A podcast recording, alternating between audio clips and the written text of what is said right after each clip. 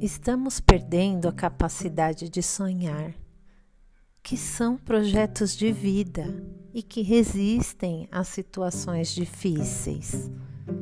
A ausência dos sonhos nos entristecem, nos desanimam e tiram de nós a esperança.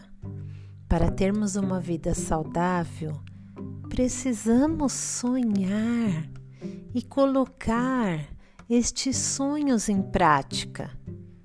A partir do sonho, estabelecemos objetivos que vamos trilhando um a um para alcançarmos os sonhos tão desejados.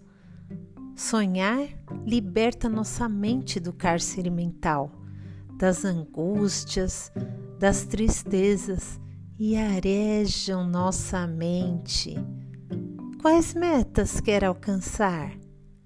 Se posicione diante dos obstáculos e dialogue com eles. Faça perguntas. Questione o porquê, o como e o quando.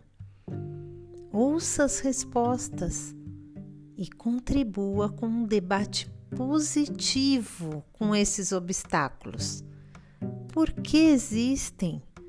Por que estão aparecendo? São reais ou frutos da minha imaginação? Como superá-los? Quando conseguirei superar esses obstáculos? Tenha esse diálogo com sua mente. Esse trecho faz parte do livro Resiliência Onde eu aprendo? que está sendo escrito com muita dedicação e carinho.